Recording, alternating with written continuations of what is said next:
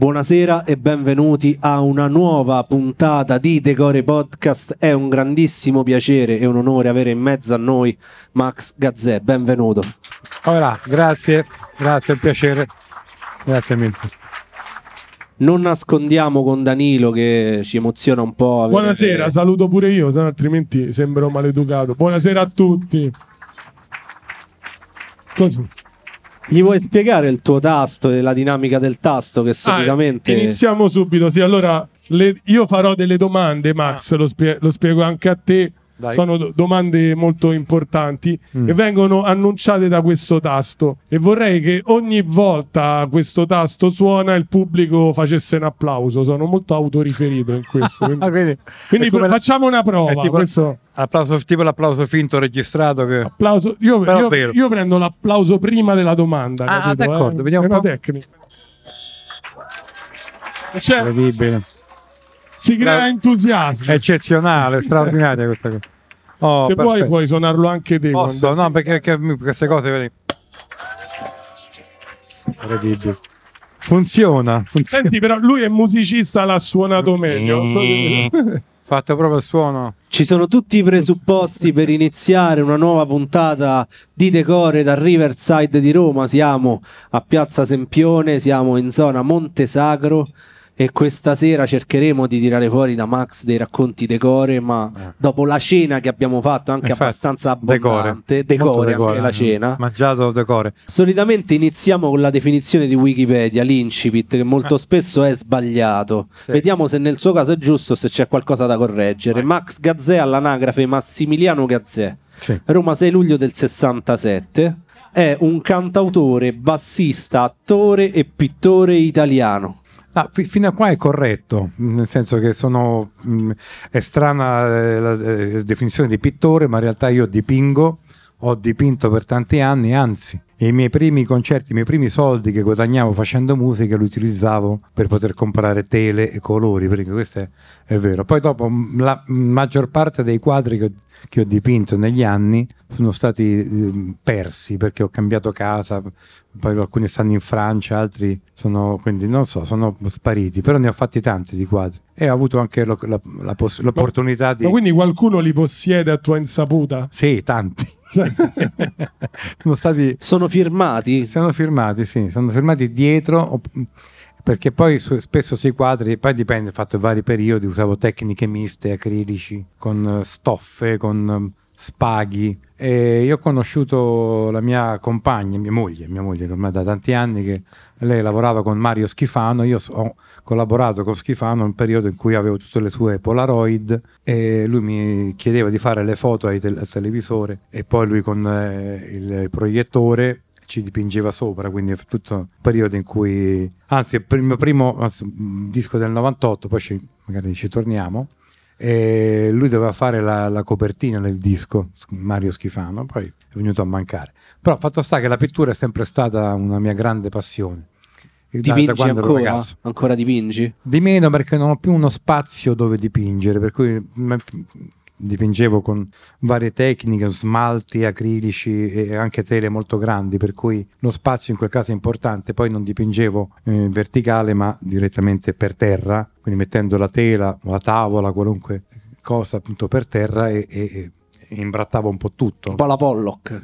Sì, anche, anche, però è mm, diciamo un misto di, eh, di tecniche. Poi mettevo delle- de- del, del nastro di carta per definire quali erano i limiti. Anche facevo le riquadri con già- che già avevano il, il passepartout, quindi avevano già il bordo, perché le delineavo con questo scotch carta che mettevo sia nel bordo del quadro che all'interno del quadro per creare delle linee in cui quel posto non era dipinto. Vabbè, però insomma, un giorno usciranno fuori questi quadri e li- riscopriremo, anche perché neanche me li ricordo tutti.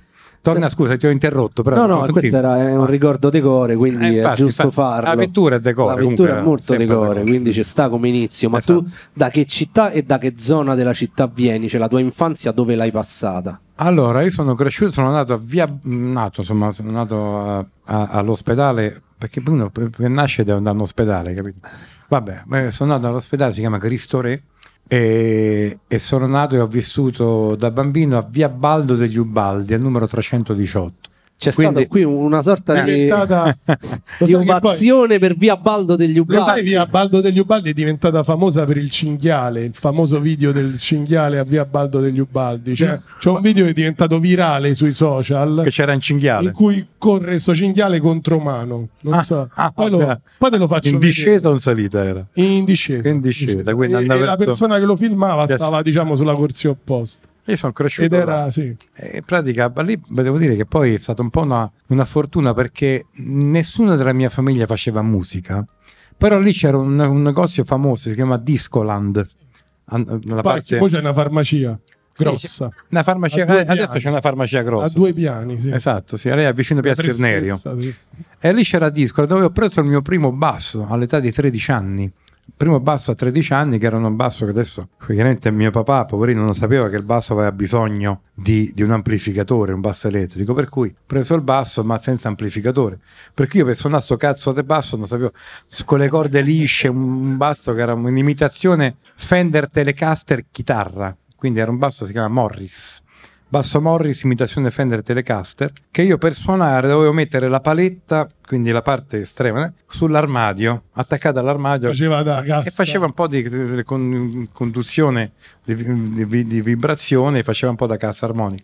Poi dopo sono andato da Biscossi a Via della Giuliana a prendere degli, degli articoli in scala di montaggio, quindi prendevo ho preso un, un altoparla- un woofer RCF, un fustino del Dash. Vi ricordate il Dash aveva eh, tondo, esatto. Ho preso la- il fustino del Dash e ho messo l'altoparlante. Secondo me non vorrei. Il Dixon era rotondo. No, no, il Dash. Ah, no. Il Dash. Queste sono le perle so, di Danilo che noi- comunque ci tiene, eh, dice, no- non diciamo cose sbagliate sui detersivi perché Per me, Per Danilo me è una cosa importante, eh. Il Dixon era quello rotondo. Tanto non ce ne frega un cazzo della promozione, la pubblicità occulta. No, penso- no, no, no, non siamo spo- non La siamo- Dixon è fallita. mi è sa, fallita. no? non lo so, ci potrebbero querelare Cazzi loro. questo. no? Allora, ehm, iniziamo bene, dai. Fatto sta che questo fustino de- de- de- de- detersivo, vabbè, ok, se volete tagliare la Restiamo, parte ge- sponsor. generici, dai. Ecco, questa cosa, di- quindi ci ho messo un altoparlante, un, uno speaker, insomma, un altoparlante, un woofer, con un amplificatore che era tipo 4 watt, così, e, fin- e lo mettevo, una specie di intercapedine, insomma, un, un posto, e lo mettevo lì che faceva più risonanza, quindi ho avuto il mio primo amplificatore, è stato un Eri- fustino di, de- di detersivo. Eri Eh. il, il MacGyver della musica. Sì, insomma, ma perché mi piaceva. Insomma, diciamo, distorceva un po', però ho cominciato poi a scoprire che il basso distorto diciamo, nasceva prima dal mio fustino del dash col woofer e poi dal, cosa, Ma dal perché rat, il dal- basso? Chi avevi visto? Cioè, perché subito il basso? perché ascoltavo, io mi ricordo, il primo- uno dei primi brani che ho ascoltato col basso era eh, Money dei Pink Floyd. Tom, tom, du, dum, tom, tom. Poi tanti altri, la musica ascoltavo in quel periodo stranamente la musica di, di Bob Marley, per cui una delle linee di basso che più mi piaceva, che poi sono sempre paradossalmente strani perché erano bassi doppiati dalla chitarra, quindi chitarra e basso che facevano la stessa linea eh, ehm, Stand Up For Your Right di, di Bob Marley c'è una linea di basso bellissima e mi ricorda quella mi- mi una, è stata una delle prime cose che ho imparato quella perché inizialmente fare eh, money era troppo difficile invece quella di Bob Marley faceva pom tudum tudu- tudum tudum tum tum tum Quando prendi il basso in mano oggi, ti viene mai da rifarla per automatismo? Sì. Magari soundcheck, magari. Ma sì, sì, quella è una linea eh, bellissima. Poi il reggae in generale aveva delle linee di basso che non erano, erano in contrappunto col resto dell'armonia, per cui molto, molto, molto- nella musica che sentiamo insomma, nelle canzoni il basso è- crea- genera la fondamentale dell'accordo, per cui tutti fanno un bel La maggiore e il basso mette il La pieno così. Invece nella musica reggae eh, reggae, insomma la musica ehm, giamaicana, Peter Tosh, Bob Marley, eh, il basso è in contrappunto, così ecco perché mi piaceva molto la musica ska inglese, quindi Bad Manners, Selectors, Specials, tutte queste band qua che ascoltavo, c'era una cassetta che avevo preso nell'80, si chiama, questo però già più in là, si chiama Dance Crazy, c'era un altro brano dei Police, Walking on the Moon, Walking on the Moon pure c'era una linea di basso che era doppiata dalla chitarra, però era il basso. Comunque il basso era quella parte dell'armonia musicale che più mi eh, suscitava una, dire, una reazione decore. Ecco. E quindi ti immaginiamo a Via Baldo degli Ubaldi che suoni questi fustini. Nessuno si lamentava perché il volume era veramente Il volume era basso, contenuto, sì. ma- Se suonava la batteria Quella zona lì per te è una zona tuttora decore che quando ci passi c'hai un attimo quel... Sì. sì, sì, in realtà sì. Ehm, comunque è tutt'oggi casa di mia mamma, eh, per cui eh, anche se mia mamma non abita più là, quando passo di fronte a casa dove sono cresciuto, poi cres- son- ho- ho vissuto là fino all'età di 13 anni perché poi mi sono trasferito in Belgio con mio padre. Per cui ho abitato con mio padre, aveva un incarico istituzionale all'interno del- dell'establishment della comunità europea lo chiamo establishment perché di fatto lo era e per cui sono andato a vivere là ho fatto la scuola europea e, e- e tutto lì poi ho mischiato tutto adesso mi ritrovo a essere un po' dislessico un po' io ho imparato veramente ho imparato tre lingue contemporaneamente perché a scuola europea imparavo inglese francese italiano eh, contemporaneamente. E quindi ogni tanto mi ritrovo anche, anche oggi a parte un po' di dislessia generale un po' di di disattenzione a, a, a far confusione con le lingue, intanto sbaglio, però è un problema alla radice perché ho, ho imparato eh, le lingue dall'età di, dall'80, quindi qu- quanti anni avevo nell'80? 13 anni. Ehm, sono andato a vivere a Bruxelles, perché io ho passato 10 anni a Bruxelles e quello mi ha rovinato definitivamente. Ti posso fare la, la domanda al contrario? Hai Eh. vissuto dieci anni a Bruxelles. Cosa ti manca a Roma di Bruxelles? Ah, mi manca un po' tutta la, la fase dell'adolescenza, senz'altro Bruxelles è una cittadina molto piccola e a parte la Grand, Pas- la Grand Place e il Meneke Pis non è che puoi vedere più di tanto, insomma ci sono... È una città che va scoperta, no? Per cui eh, da adolescente, da ragazzo, appunto, insomma, una volta che entri in confidenza con quella città e con tutte le persone che frequentavo, che erano veramente eh, inglesi, francesi, olandesi, belgi, eh, italiani, per cui si andava tutti insieme in un... facevamo le- il tour delle mm, bettole di Beoni, ci sono parecchie baretti che hanno magari mille tipi di birre C'è diverse. la birra buoni- più buona de- d'Europa, diciamo. Sì, eh, ma c'è proprio la cultura della Sì, sì. birra, oltre che quella della musica, magari ne parliamo più là. Però ecco, il fatto di, di conoscere eh, tutti gli angoli di Bruxelles è come stare a San Lorenzo e conoscere tutti gli angoli di San Lorenzo, o stare a Trastevere, o stare...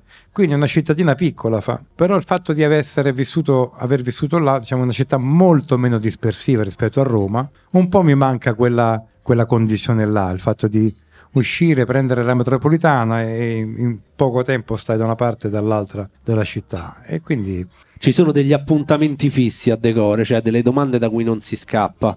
Una di queste è: ti mascheravano da piccolo a carnevale? eh, aspetta, mm, credo una, una volta. Quella volta ti ricordi da cosa ti hanno mascherato? E se sì, quella io maschera- credo, dai, a quell'epoca si- ci si mascherava da Zorro e da Zorro. Sì, Non ce l'hai però un Il momento ricordo. Zorro ce l'abbiamo avuto tutti. al momento Zorro sì. non c'hai un ricordo vivido di questa cosa, cioè non era un appuntamento fisso, Oh, no. la maschera a carnevale. Ma no, no, ma poi ripeto, avendo vissuto con mio padre, mio padre su certe cose, come anche io sono un po' così, insomma, adesso anche ho i figli, a carnevale mh, insomma, ci sono le mamme che in qualche modo interagiscono col travestimento di... Io non... Perché ci è capitato spesso di avere ospiti traumatizzati da maschere assurde messe dai Ma genitori. sai che caldo la maschera di Spider-Man con l'imbottitura? Esatto. Che due palle. Tutti i traumi. No, no, ma infatti noi ne parliamo in chiave eh, totalmente negativa. Mi sono mascherato in una festa di, di amici, eh, da- ho preso proprio il costume dell'uomo di latta, Tin Man, ed era un costume, ma di quelli proprio orrendi, presi, presi quelli che durano una sera perché poi, poi si rompono, insomma. Però andando avanti tantissimo ed è legato ad una delle nostre ultime puntate che quando uscirà questa puntata sarà già uscita, che è quella con i manetti bros. Eh, in- legati al tema della maschera c'è un discorso tra te e Diabolic perché Diabolic ah. È una maschera, sì, sì, ho fatto ho interpretato in questo film Diabolic Chi sei, ho interpretato Diabolic, però devo dire, nella, questa interpretazione sapendo di essere una maschera, quindi cioè avevo- lui era mascherato da te. Sì, cioè questa è una cosa cioè dice tu puoi Sì. dire no a me non mi hanno mascherato però c'è chi si è mascherato da me. Cioè Diabolic nell'ultimo film dei manetti è mascherato da Max Gazzè. Esattamente, Eh, però c'è la scena in cui appaio dove, si, dove mette la maschera e con questa e quindi io faccio un piccolo gioco come per aggiustare la faccia di gomma, no? Che è, un po', è delicato, non è una cosa evidente.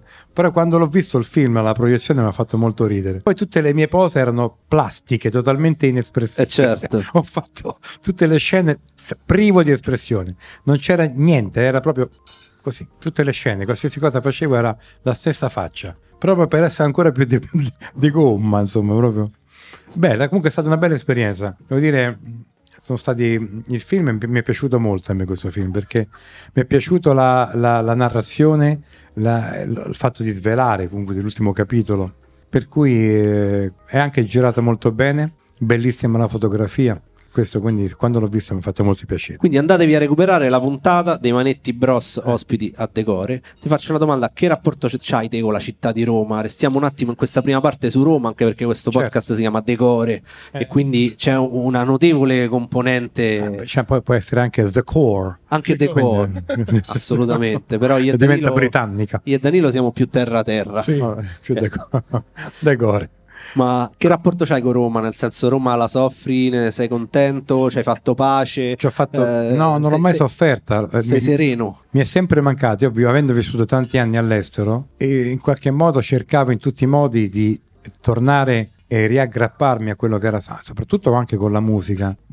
Quindi in qualche modo con l'unica cosa che mi dava un collegamento con, con l'Italia e con, eh, erano le, le canzoni dei cantautori e questo che mi ha fatto appassionare poi alla lingua italiana, alla scrittura, alle assonanze, alle consonanze, alle rime, tutto quello che era la, la bellezza del suono della parola in italiano. Fatto sta che sto tornando invece alla città e io ho vissuto un periodo fu- mm, fuori Roma, in campagna. E adesso invece vivo a Monteverde Vecchio, vicino a Porta San Pancrazio.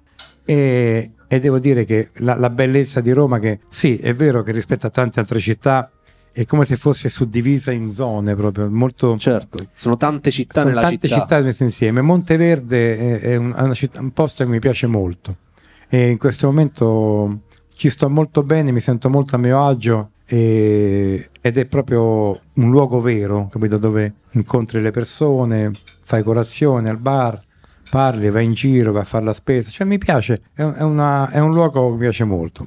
Dico, poi io conosco quello, non è che conosco tutte le, le zone, però secondo me ci sono alcune zone che hanno delle energie particolari. Senti, restando su Roma, la domanda più temuta di Decore Podcast è questa. Eh. Ti svegli domani Mm. e sei sindaco di Roma. Mm. Non ti puoi dimettere. Qual è la prima cosa che fai? Guarda, ieri ho visto proprio per, per caso, mi è capitato il video del sindaco di, di Roma che stava in un cantiere per riparare tutte le buche e diceva non so delle romanelle, dice il sindaco.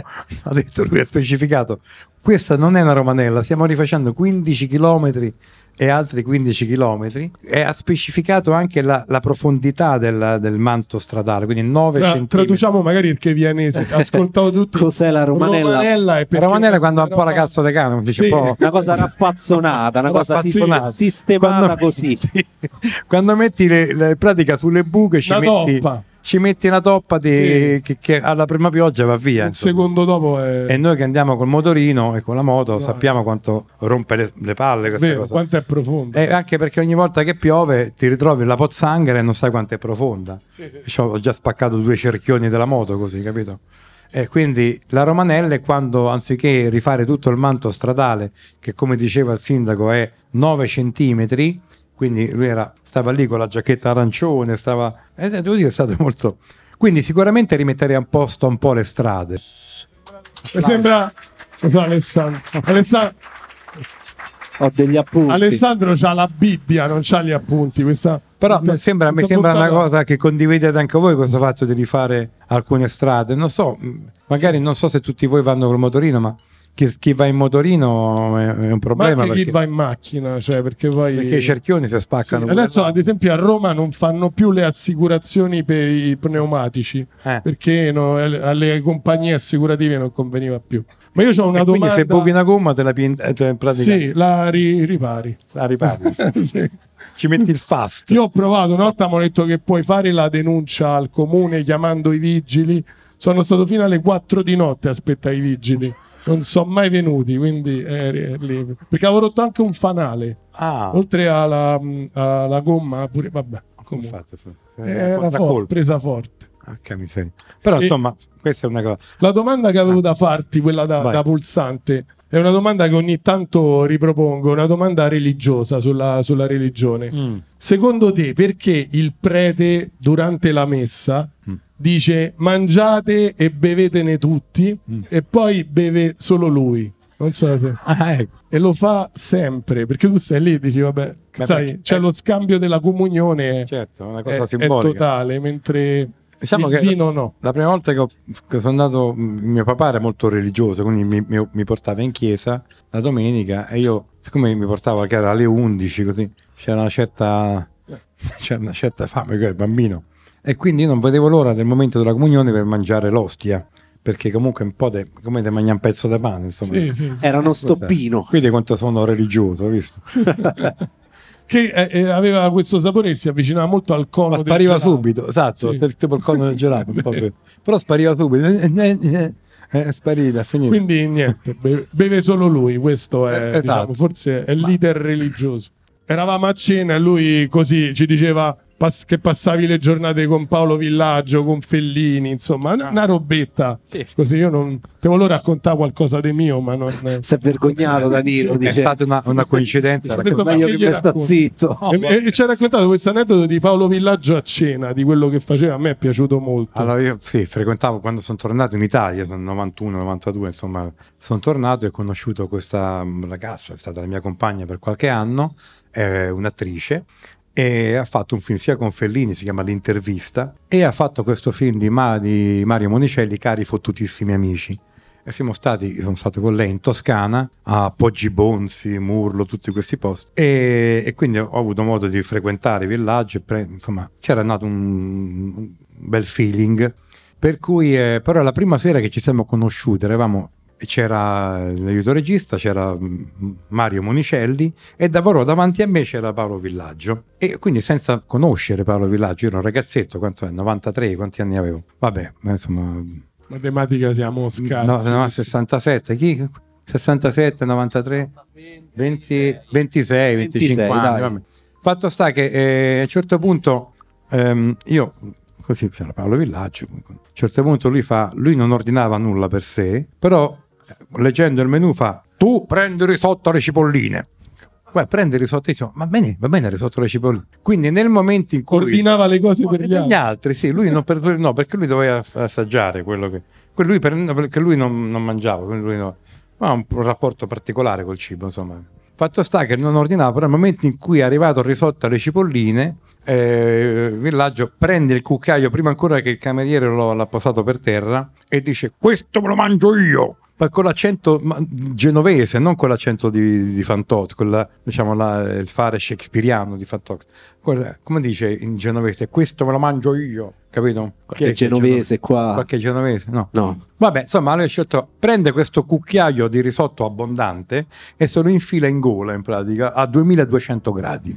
Ed è in pratica, ave- avete presente la scena che quando si arrotola la lingua? Era il pomodorino a, roso- a riso, fuori, temperatura esterna a 3 gradi, temperatura interna una palla di fuoco a 18.000 gradi.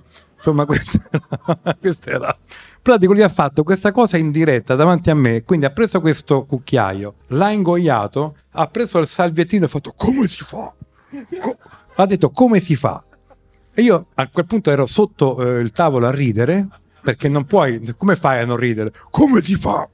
Sputando il, il- il coso sul tovagliolo e io non ho mai capito se volesse dire come si fa a non accorgersi che è così caldo oppure come si fa a cucinare una cosa a portare perché lui era anche, se la prendeva anche con gli altri capito quindi se l'è presa col cameriere dice come fai a portarmi una cosa così calda per quanto riguarda Fellini è un'altra storia però come adesso la raccontiamo comunque Fellini è stato pure un incontro molto bello Senti, che effetto ti fa l'idea di suonare al Circo Massimo? Ma l'effetto Ci è- pensi un po' a sta cosa, nel senso, ne hai fatte tantissime di cose Eh. enormi, c'è una carriera incredibile, però sta cosa del Circo Massimo un po' te stuzzica, sì certo perché io penso che da romano un è un po'... po' altisonante è una cosa un po'... sì perché per chi non lo sapesse... A parte, con- possiamo dirlo alla villaggio il Ah. circo massimo Esatto. È un po' così, però alla fine quello che faremo con Nicolò e Daniele al Circo Massimo, noi siamo partiti veramente con l'idea di fare una festa, di festeggiare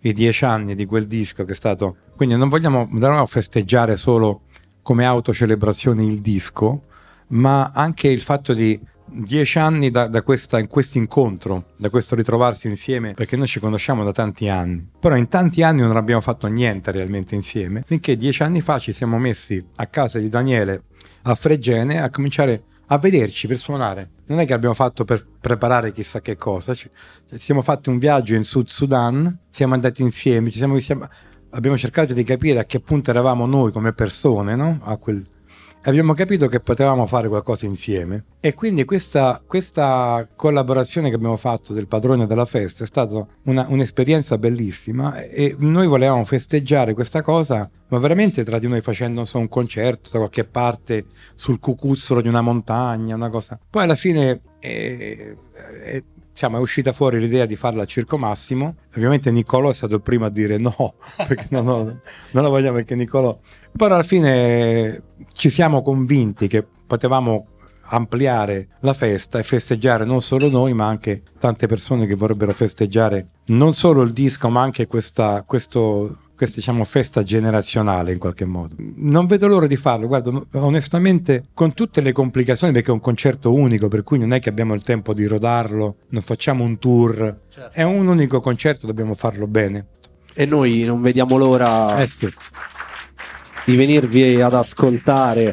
Tra l'altro quando ci è venuto a trovare Daniele qui eh. ancora non era uscita la notizia del Circo Massimo e, ci, e diceva restava sul vago faremo qualcosa forse però si percepiva che c'era sotto una, una cosa mi sa che Daniele è venuto il giorno stesso in cui ci siamo visti sì, per esatto, decidere di questa cosa. Esatto. Che mi ricordo lui doveva andare qui a fare il podcast sì. E quindi non poteva dire niente. Non poteva dire niente per ma nemmeno sapeva. a noi fuori dai microfoni. Ha detto però qualcosa faremo. C'aveva quel sorrisetto un po' eh sì, sì, sì, sornione che lasciava intendere una cosa esatto. molto bella che poi è quella che, che, che sarà.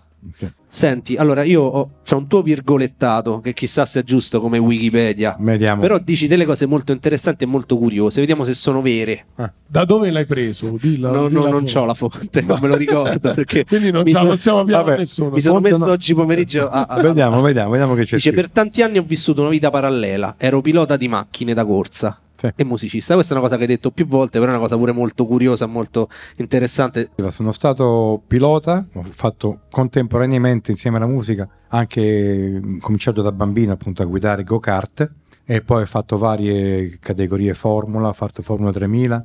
Ho fatto pure un anno la, l'esperienza guidando, le, facevo il road show, le esibizioni con la Formula 1, la R25 di Cavolo. Alonso eh, Fisichella ho fatto per un anno collaudatore del team eh, Renault Formula 1. Poi dopo ho fatto anche con i campionati GT, ho fatto un bel po' di cose con Quante vite Formula. hai avuto? Abbast- tante, abbastanza. abbastanza. Poi dici la pittura è un'altra passione, ne abbiamo parlato, ho abbandonato e ripreso tante volte e la fotografia subacquea? Sì. La fotografia subacquea ultimamente diciamo vado in giro per il mondo e intanto mi concedo sono stato in Indonesia, Filippine, Madagascar, Maldive, a fare delle spedizioni fotografiche. L'ho fatta in Indonesia qualche tempo fa con uh, tutti i fotografi con National Geographic. Insomma, faccio delle foto molto belle con attrezzature eh, importanti, quindi non, non, non vado con la, con la, GoPro, insomma, vado con tutta una, una serie di attrezzature. E, e ho un archivio di più di 5.000 foto ma la, la cosa che mi non, non ho ancora pubblicato, vorrò fare un libro di fotografia. Ho fotografato dei posti meravigliosi, dei luoghi veramente che, impensabili, come stare a Narnia, capito? Dei, dei Ma luoghi... che profondità? La profondità dipende dal soggetto da fotografare. Diciamo, normalmente si va con. Con varie miscele, vai con, con, la percentuale di ossigeno più alta se stai entro i 20 metri, 30 metri, se vai più a fondo che c'hai magari oltre i 60 devi utilizzare degli altri, io sono molto esperto, un esperto subacqueo per cui ho un, dei brevetti per fare anche le immersioni profonde, cosa che però non serve, qui non devi andare a fare le foto dei relitti, la maggior parte delle barriere coralline sono comunque entro i 30 metri di profondità. Se no 40 metri, ma oltre poi diventa un problema perché devi fare da compressione. Vabbè, tornando al discorso della fotografia, ho fatto tante foto molto belle, per fortuna perché sono capitato in posti e ho fotografato, ho testimoniato attraverso queste fotografie dei posti incredibili, però la fotografia subacquea implica una, un gran lavoro di post-produzione per togliere parecchie, perché tu usi i flash sott'acqua, non puoi fotografare nulla senza dei flash molto potenti. E questi flash spesso possono eh, creare dei, de, de, de, delle, mm, delle, riflessioni, magari granelli di sabbia, certo. corpuscoli, e quindi devi passare ogni foto ha bisogno di, come dire, di post produzione, e vuol dire pulirla. E questo è un lavoro, se per ogni foto ci metti uno o due giorni almeno. Calcola, ne ho 5.000, non so quante, quanti giorni ci Quindi adesso ultimamente sto esportando cioè, dal, dal programma dove ho tutte queste foto, le foto quelle che mi piacciono di più, se, senza fare post produzione, quindi così come sono, tanto per avere un archivio di foto e le lascerò così sporche, così posso dare e poi quando deciderò di fare un libro magari sceglierò so, 200 di queste foto e pubblicherò un libro, un libro di foto subacquee. Ti ricordi un momento particolarmente emozionante sott'acqua, cioè in cui hai avuto quel brivido, poi noi lo chiamiamo momento decore, però è ci capita spesso di fare tante esperienze, a volte senza una ragione ben specifica, ci sono delle esperienze che ci danno una scossetta. Allora, ci sono, ci sono delle, delle, esperienze subacquee, puoi trovarti di fronte degli scenari incredibili come quelli che mi sono ritrovato in questo posto. Sono stato un mese in barca, ma vuol dire un mese partendo da Sorong, eh, Rajampat, quindi tutta la Papua Nuova, Papua occidentale, un mese in una barca senza mai mettere i piedi a terra. In pratica solo sulla barca, posti che raggiungi dopo una settimana di navigazione e scopri dei, dei, dei luoghi che nessuno ha visto prima, totalmente incontaminati. Io ho scoperto delle, ho delle immagini di quei posti ho fotografate che sono, non so, dei, parliamo di Pollock, di Kandinsky, sono dei quadri di coralli, gorgonie, di colori assurdi, di arcobaleni di pesci. Ho delle foto dove a un certo punto c'è un'esplosione, c'è delle cose incredibili. Ma che, che cos'è questo? Eh, sembra un posto molto bello. E quello è stato un momento in cui mi sono veramente emozionato. Dice, ma dove sto? In che, in, che, in che mondo sono capitato? È ancora la terra questa, capito? Altre volte invece mi è capitato di, di fare delle foto, di immergermi. Insieme c'erano tre squali balena immagina squalo balena c'è 10-12 metri di squalo e tu stavi lì con questa macchina fotografica cercando di evitare quello è come una tramvata come ti arriva uno squalo balena addosso non è che si ferma e ti schiva. È tipo i cinghiali tornando va, va, dritto. Quello va avanti se non ti scansi ti, ti, ti investe.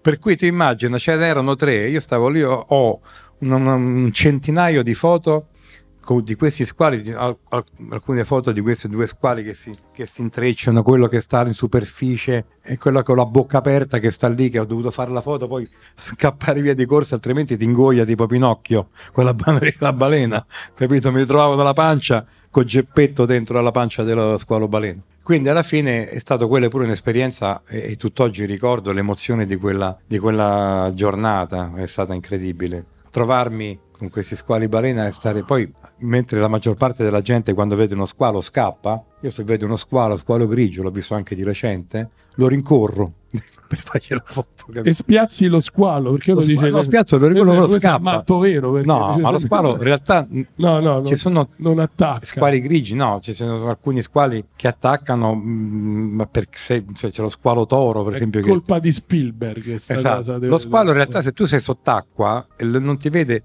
lo squalo ti attacca perché ti confonde per una foca, perché pensa che sia una foca, capito? Oppure per i surfisti, perché sopra Esatto, perché sul sembrano nuotarie, foca, oppure lo squalo toro perché magari va nelle acque dove c'è più ossigeno e mordicchia per vedere cos'è. Cioè ti, ti, ti mangia una gamba per dire che è sta cosa? Gne! E te mangia. Non lo fa apposta. Lo squalo no, non lo fa. Ti assaggia. Quando c'hai degli squali eh, intorno, in pratica la cosa che sembra facile, ma in realtà quella cosa che si fa, non, non, vai, non dai mai lo spalle allo squalo, lo squalo aspetti che arriva, poi ti metti a, a, a mo' di uomo di Vitruvio, Leonardo da Vinci, capito? Ti metti così. Lui Segnate capi- questa cosa. Io lui vado... capisce che non sei... Io vado a Focene, quindi questo problema... E poi che succede? Quando lo squalo arriva, pratica lui arriva, tu con la mano vai lì gli metti la mano sulla testa, è così. Fai tipo, tipo il toro, tipo terreno, olè, manca il mantello rosso, devi fare tipo toro, tipo corrida. Nel frattempo però ti sei cagato sotto tre volte. cioè mentre fai sta cosa. Se ti caghi sotto è un problema perché poi te magna, capito? No, in realtà ecco, cioè, loro sentono molto, se, se- veramente la scorsa, se, se hai una, una ferita e qualsiasi cosa eh, si attiva dei ricettori dello squalo e magari ti vede come una preda perché però non, non non fa parte, cioè l'uomo non fa parte della catena alimentare dello squalo. Ma è tanto bello fai foto al tramonto. capito? Infatti che se ne fa sono impegno. so belli. Cioè, perché Però poi fare quelle foto là, ecco, come diceva il pioniere della, della- della subacquea, eh, Jacques Cousteau, Jacques Cousteau dice una cosa molto importante sulla fotografia subacquea. Siccome è un mondo che non tutti hanno la possibilità di vedere, diventa responsabilità del subacqueo testimoniare quello che sta osservando, come quello che mi è capitato anche a me, ma anche facendo delle foto. All'epoca, adesso abbiamo le macchine digitali dove vedi, all'epoca avevano, si immergevano in posti assurdi, facevano 24 foto e finita lì. Adesso, a parte la durata dell'immersione, quindi Jacques Cousteau ha detto: Voi avete la- eh, il dovere di documentare quello che state vedendo, perché altrimenti nessuno potrà mai vederlo, capito? Ma Le- leggendo delle cose che fai, sentendotele raccontare parlando con persone che ti conoscono, sembra che c'è un, un filo rosso in tutte queste cose. Cioè, tu sei appassionato di tante cose e ogni cosa tu la svisceri, cioè la vuoi conoscere in maniera approfondita. maniacale, sono compulsivo, ossessivo, anche il tennis. So dirti tutto dalla racchetta da tennis.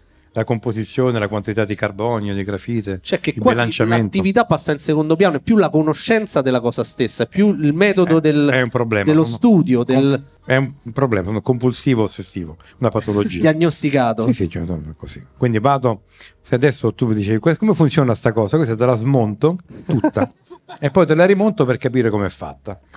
Anche quando, conosci- quando è una cosa che hai sempre avuto. e da bambino ho costruito l'amplificatore col, con il dash là, e quando ho 13 anni, eh? a 13 anni mi sono costruito da solo l'amplificatore del basso. E stiamo registrando Decore Podcast. Siamo a Riverside, siamo con Max Gazzè.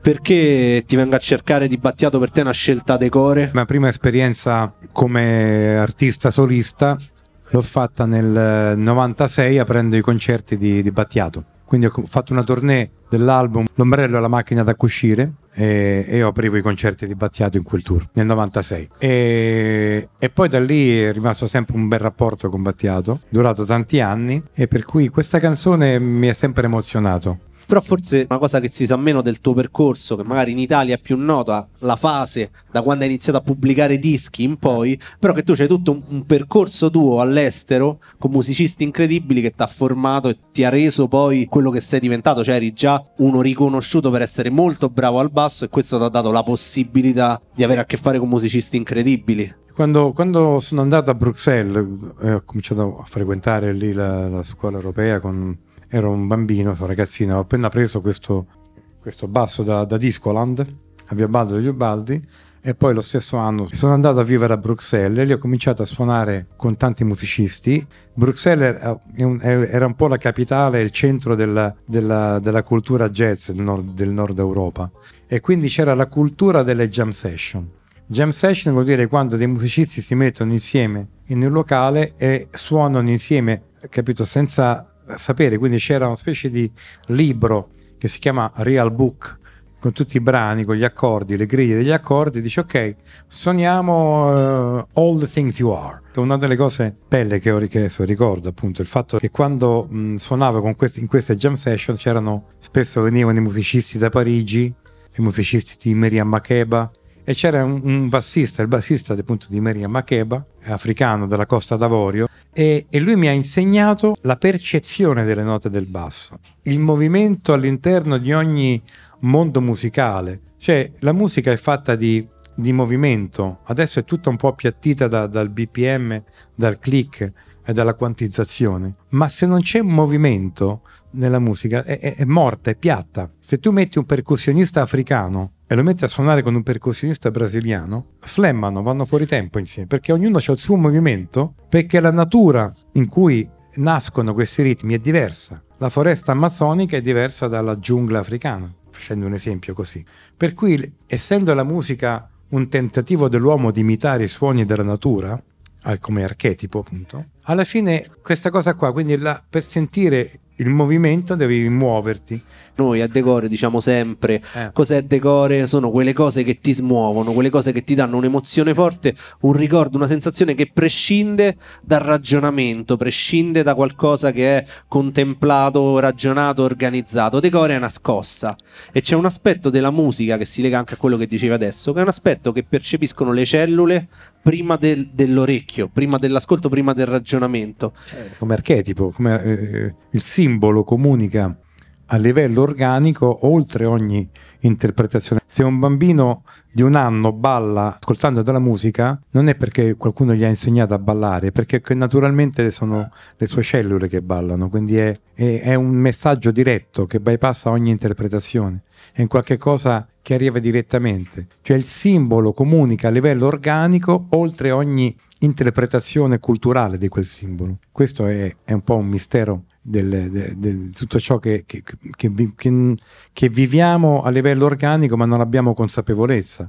La percezione della musica è decore, quello che mi insegnava il bassista di Miriam Makeba è proprio quello, di lasciar fluire le cose e non pensare a quello che devi suonare, ma lasciarti eh, mu- muovere eh, insieme a quello che, che sta accadendo, quindi lasciarti accadere insieme a quel movimento lì.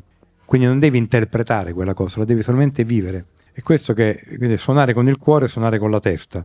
Molti musicisti suonano con la testa e molti suonano di cuore.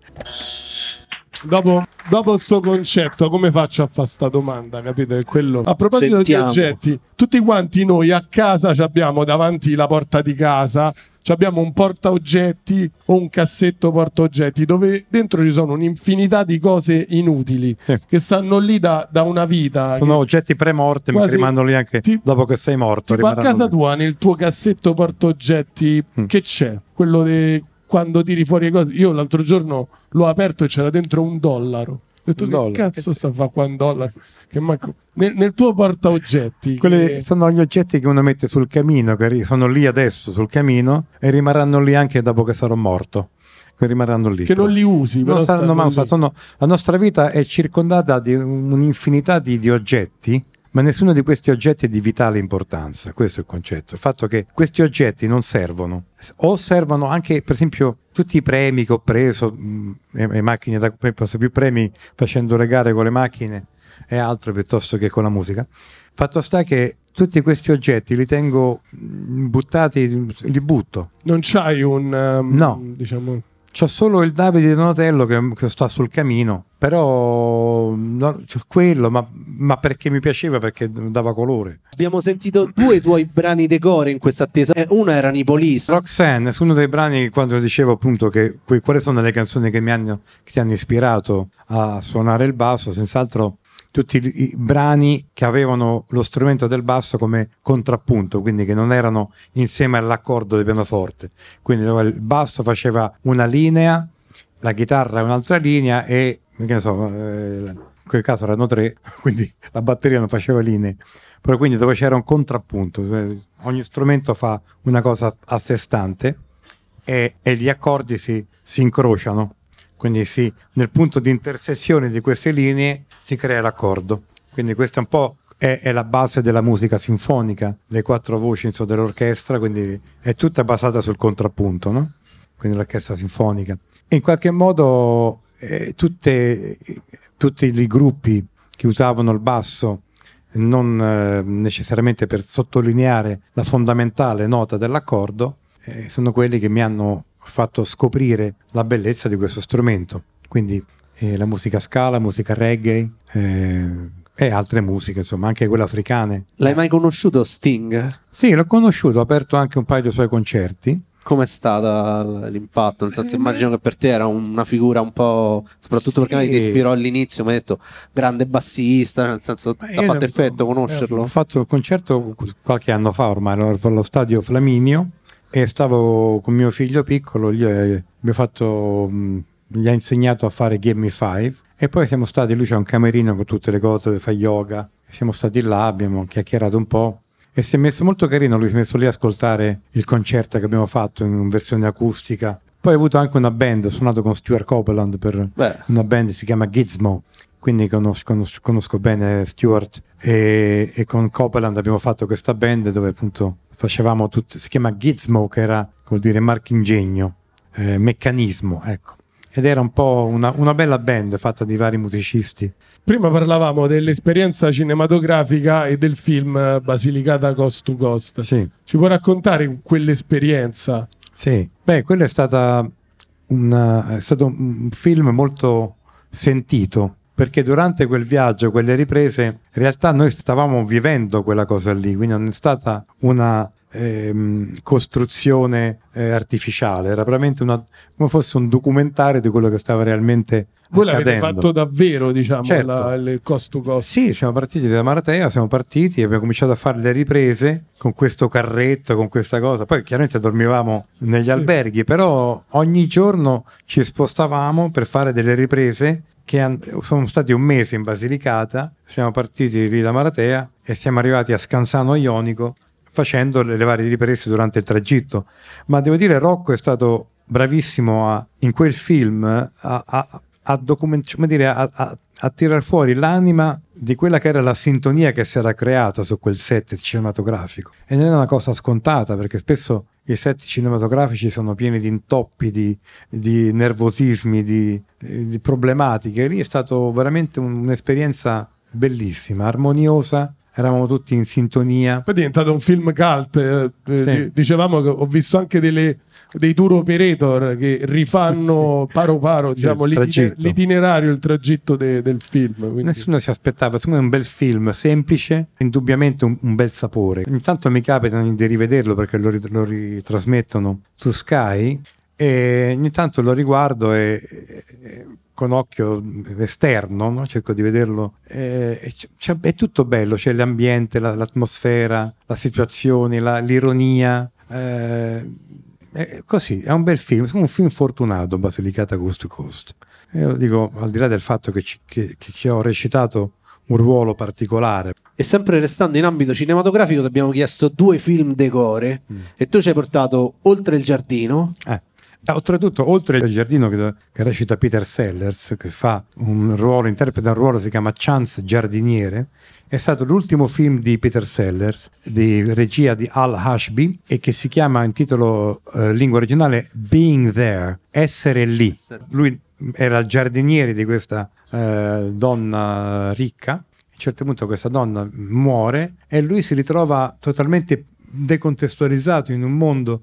È un film molto bello e quando ho interpretato Basilicata Coast to Coast, in realtà mi sono ispirato molto al personaggio di Chance Giardiniere. Senso- E poi hai portato Non ci resta che piangere, un film italiano di eh, Sì. tutt'altro registro, di quei film magici dove ci sono... Ma vedi, nelle scelte che ho, che ho fatto anche dei brani, dei libri video, ho messo varie, varie cose mischiate. Mi piace anche. Una cosa non significa che tu devi tendere verso quella Certo. cosa.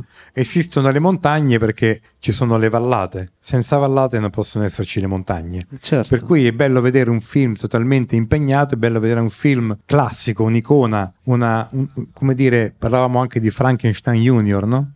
Chi, chi- cioè, se io dico Frau Brücher, tutti quanti fanno, eh, è normale, capito? capito? Lupo, Lulì, Castello, cioè, qui sono dei classici. Quindi, quanti siete? Chi siete? Dove andate?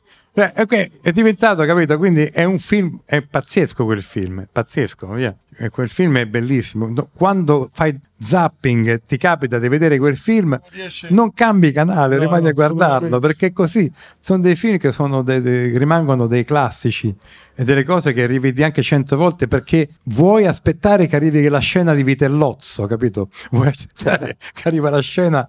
Cioè, ci sono delle, delle cose bellissime in quel film, non c'è un momento noioso. È, è un'opera d'arte quel film, un'opera d'arte, un capolavoro veramente. E possono essere decore, come dicevi giustamente te, cose molto diverse tra loro con registri diversi. Eh. Parlavamo a cena del fatto eh, ti, ti ho fatto questa domanda, che rapporto hai tu con i tuoi vecchi brani, quelli che magari sono dei tormentoni che tutti conoscono, la tua scrittura pure è evoluta, è cambiata, hai Certo. esplorato tantissime forme, sembra anche che c'è anche un impegno di scrittura che man mano eh, Sì, ti ha portato cambia. in registri diversi ed è cambiato. Certo, certo. Ma perché Molto spesso ci capita di avere ospiti che magari rinnegano delle cose fatte in precedenza, che magari sono state anche di dominio pubblico molto forti. Invece tu ci hai detto che ti vivi tutto bene, ti piace, sono cose in cui ti riconosci. Quando le suoni ai concerti sei contento. Certo, no, io non, non sono mai andato. Ogni cosa è, f- è figlia del suo tempo, no? Perché entrare in contrasto con qualcosa che uno ha fatto?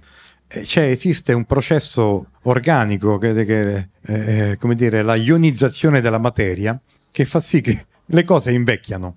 Quindi i- le cose cambiano. Forse è il tempo che non cambia, ma esiste il cambiamento. Forse il cambiamento esiste e accade in un luogo chiamato tempo. Quindi non è il tempo che cambia, ma sono le cose che cambiano nel tempo. È la coscienza che si muove nel tempo. Fatto sta che la cosa che ho fatto dieci anni fa, vent'anni fa, fa parte di quel tempo, di quel momento. È come se io prendo un, un- un vinile e metto la testina, faccio un needle drop e la faccio cadere in un punto del tempo. Tac. Ma è fa parte dello stesso vinile. Perché devo rinnegare un solco rispetto a un altro? Faccio una delle, delle mie domande interessantissime. Dai. Ma secondo te perché quando entriamo in un bar c'è il barista che ci descrive tutti i cornetti, ci dice questa è la crema, questa è la marmellata, questo è il cioccolato. Perché su quello vegano, solo su quello vegano c'è il cartellino? Secondo te? Cioè, non Eh, no, so se, se ci, se ci hai mai fatto caso per questa Ma- cosa. Perché quello vegano è sempre un po' sfigato, cioè, capito? Per Sta po'- lì o sta addirittura nell'ampolla da solo, capito? Sì, sì, è un po' eh, discriminato. Ma mangi vegano tu? Cioè, assaggi cibo vegano? Mo- sì, ma- no, l'assaggio, sì, senz'altro. No, ma diciamo, ho provato un periodo a non mangiare più carne, essere vegetariano, no, vegano no, perché è un processo che implica un tempo, insomma, non è che puoi decidere da un giorno all'altro No, certo. non certo. puoi farlo, però puoi passare, eh, puoi cominciare a non mangiare carne per un po' e poi da lì puoi decidere se diventare vegano. Però io ho Vabbè, provato, siamo andati a cena insieme, hai ho riniziato. mangiato il maialino, ho Sì, mangiato. hai mangiato- iniziato a mangiare. No, ma ci ho provato, onestamente ci ho provato. non- non- il problema è è che difficile. bisogna farlo nel momento in cui uno è pronto. eh, l'ho fatto mentre stavo in una in tournée e, e non, non ce la fai perché comunque mh, non puoi controllare. Concentrarti su... Sì, E sì. allora avrei dovuto ricominciare a fine tournée a non mangiare più. Però ci vuole tanta- tanto sforzo perché se sei abituato a ingerire quel tipo di proteine, quando poi vengano, devi in qualche modo. Eh non sono un nutrizionista e non so come funziona. Potresti diventarlo, però No. studiare una... Te man- nel senso, Te manca. io non me lo farei mancare. Beh, diciamo, diciamo, la, la cucina eh, mi intriga il concetto anche di sostituire le proteine eh, animali con quelle vegetali. Quindi conosco, La conosco carne molto. stampata 3D è qualcosa che un po'... No, quella fa cagare quella cosa. Comunque, per esempio, la fitoterapia, sono un, un esperto di fitoterapia. Conosco Ah. ogni cosa della fitoterapia perché sono andato in fissa anche con quella. Per cui conosco Ma chi bene è la che non è un fitoterapia. esperto di Di fitoterapia. Eh? Chi è che non è un esperto di fitoterapia? Sì, però veramente come principi, combinazione, la fitoterapia è la combinazione di più elementi, quindi non è solamente la vitamina C, la Sì. D, capito? E Ma sa- salto, salto un po' di palo in frasca, visto che veniamo, è, è appena finito Sanremo, Mm. quando abbiamo registrato questa puntata, appunto è appena Questo è il palo o la frasca? Che, ra- eh, che rapporto c'hai tu con Sanremo, visto che hai partecipato diverse volte? Il Festival di Sanremo è cambiato molto negli anni, è cambiato molto. Il primo Sanremo l'ho fatto nel 97 con Sanremo Giovane, ho portato Cara Valentina e sono arrivato, mi sembra, penultimo. Cara. Poi sono andato a fare Sanremo eh, nel 99 con una musica può fare, poi nel 2000, poi sono andato nel 2008 con il solito sesso, nel 2013 con Sotto Casa, nel 2017 con La leggenda di Cristallo del Pizzomunno e poi nel 2021, 20? L'anno, de- l'anno del Covid, forse. L'anno del Covid, Sì, infatti sì, che sì, non c'era il pubblico. eh, Quando vinsero i Maneskin, perché uno, l'ultimo... no, come l'anno dopo hanno vinto i Maneskin. Diodato ha vinto nel 2020. I Hanno vinto i I Maneskin. Maneskin. Ah, è vero, sì, che stava con, in, Perché con non date eh. al presentatore del Hai ragione, hai podcast? ragione. E che era La persona che 2021? arriva No, Non 2020. so che anno è, addirittura me lo so scritto. 2021. 2020 non si è fatto. 2021. No, no, sì che si è fatto. Nel 2020 è quello. Ma tu forse nel Nel 2020 c'avevi da 2020 fare. c'era il pubblico, è quello che ha vinto Diodato. Eh. Nel 2021 hanno vinto i Maneskin. E hanno 20 maschi e io ho fatto la canzone Le- Il farmacista. E proprio in quel periodo forse non era proprio... eh, Oltretutto il farmacista è un brano... Beh, Sembrava fatto apposta. Ma l'avevo scri- è stato scritto 5 anni prima del Covid, quindi non c'entra In niente. quel periodo il farmacista c'aveva un sacco di soldi. Trifloperazina, stramonia e pindololo e un pizzico di seco barbital. Poi capito, pa- parla tutti i principi attivi dei farmaci, però a proposito di fitoterapia, uno va a leggere il testo del farmacista, è un testo eh, molto Visto- divertente. E visto che hai partecipato a tutti quei Sanremo con il pubblico, com'è stato farlo senza? All'ultima sera mi sono buttato sulle sedie vuote, travestito da Superman. Ah, sì, sì, sì, sì, sì, ho cantato ogni sera ero vestito in maniera diversa. La prima sera ho cantato eh, questa pièce teatrale, però purtroppo c'è stato un problema con la regia video.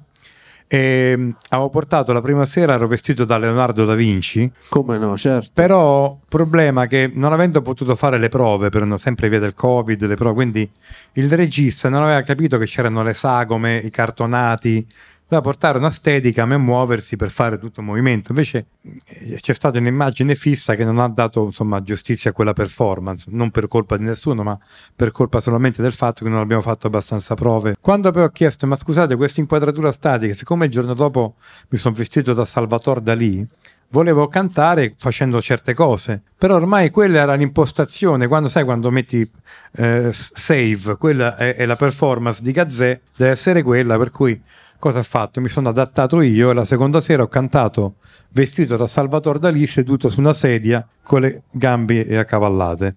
E poi l'ultima sera, il sabato, mi sono vestito normale, eh, con la giacca e cravatta, capelli bello sbarbato così. In realtà non ero Max Gazzè, ma ero Clark Kent. Perché a fine performance ho tirato fuori la camicia e c'era Superman e mi sono buttato sulle sedie. E quindi eh, ovviamente mi sono buttato apposta, però la- eh, i giornali per poter in qualche modo... eh, far polemica. No, far polemica, colorire un po' il fatto. Gazzè cade dal palco, inciampa, tracolla, rovinosa caduta di Gazzè sulle sedie dell'Ariston. In realtà mi sono buttato, capito? Va, però è stato così un gesto divertente, Hillary, che in qualche modo faceva parte di quella del... Era un, pure lì un- un'interpretazione teatrale, prima sera Da Vinci, poi da lì, poi Superman, quindi...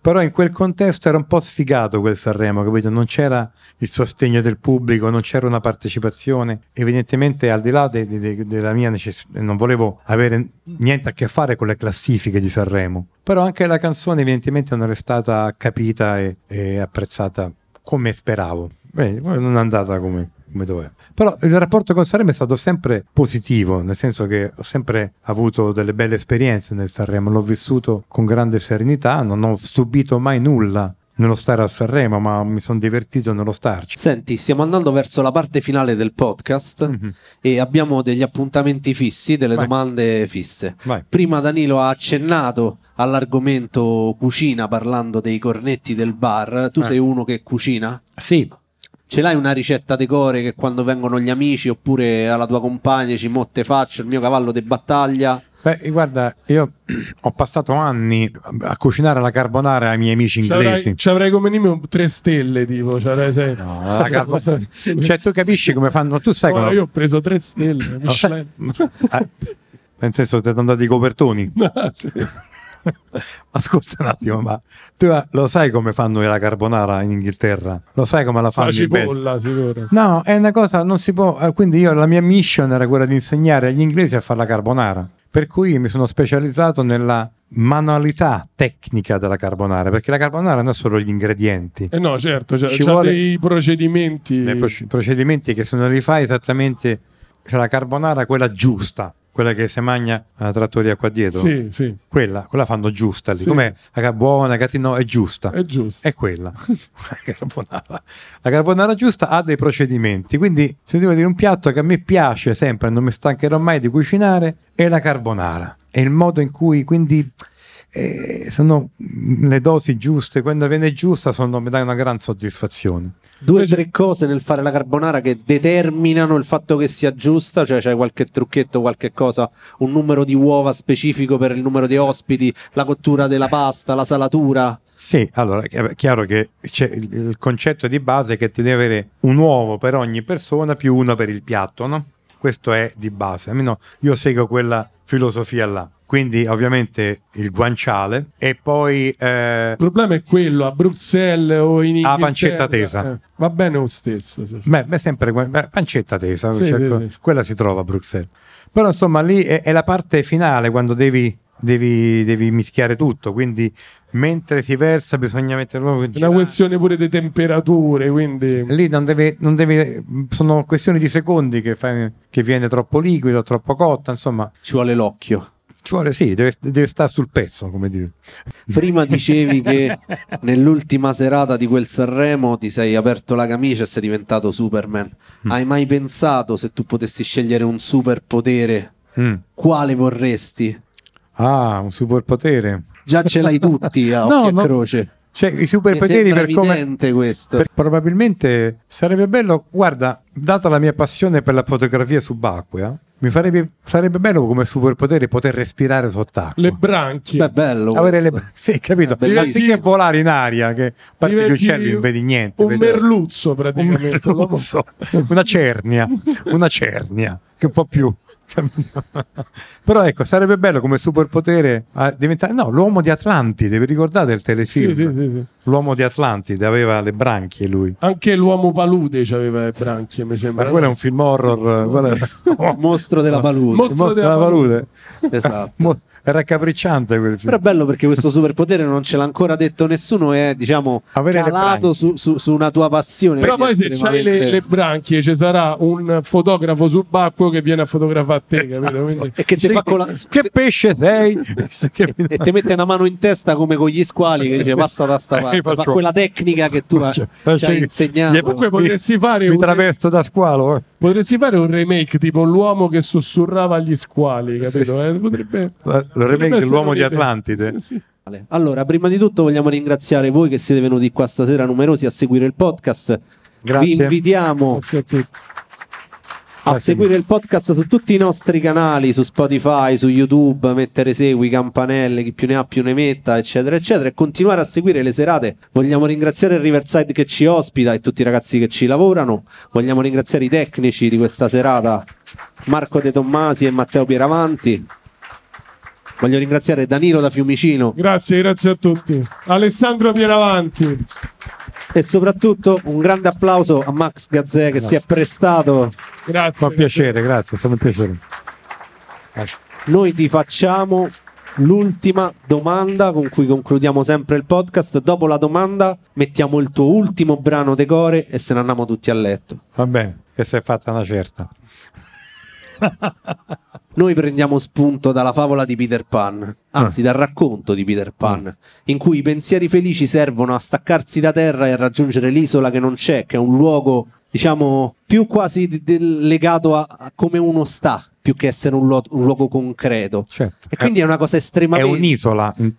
È un'isola, esatto. E- È, una cosa estremamente decore per noi, perché si raggiunge uno stato che è uno stato di grazia, uno stato di astrazione da tutto quello che ci succede. Certo. E il tramite per fare questa cosa sono i pensieri felici, cioè un qualcosa che ci mette... Certo. E noi vorremmo sapere da te qual è il tuo pensiero felice, quello che ti porta in questo contesto, su quest'isola. È proprio quello il fatto, è un fatto, eh, la felicità è qualcosa, la, come dire, secondo me la- è la serenità, al di là di tutto, accettare le cose come sono e non entrare in contrasto con il cambiamento, con ciò che cambia. Quindi fluire in maniera armoniosa con il cambiamento. Questo forse può essere la chiave, diciamo, per arrivare a un certo stato di serenità che a livello morfogenetico influenza l'esterno e automaticamente l'esterno ti risponde producendo armonia e serenità. E quindi questo possiamo definire, quindi è, noi siamo lo specchio di quello che ci circonda. Ne parlavano gli Esseni, c'è un bellissimo scritto, il rotolo di Isaia, i sette specchi Esseni, e comunque è uno stato della coscienza che quindi noi siamo creatori di quello che ci sta intorno. Se noi viviamo con pensieri positivi, pensieri armoniosi e fluiamo insieme al procedere del, di ciò che accade a, in maniera armoniosa, le, ciò che sta intorno a noi risponderà la stessa, con la stessa lingua. Se noi invece viviamo sempre in contrasto, in polemica, in sofferenza, ogni contrasto crea sofferenza. Se io vado in contrasto, automaticamente l'esterno entrerà in contrasto con noi. Per cui noi siamo creatori del nostro mondo. E questo è l'aspetto più mistico. Siamo degli esseri creativi e divini. Grazie Max, grazie. Grazie.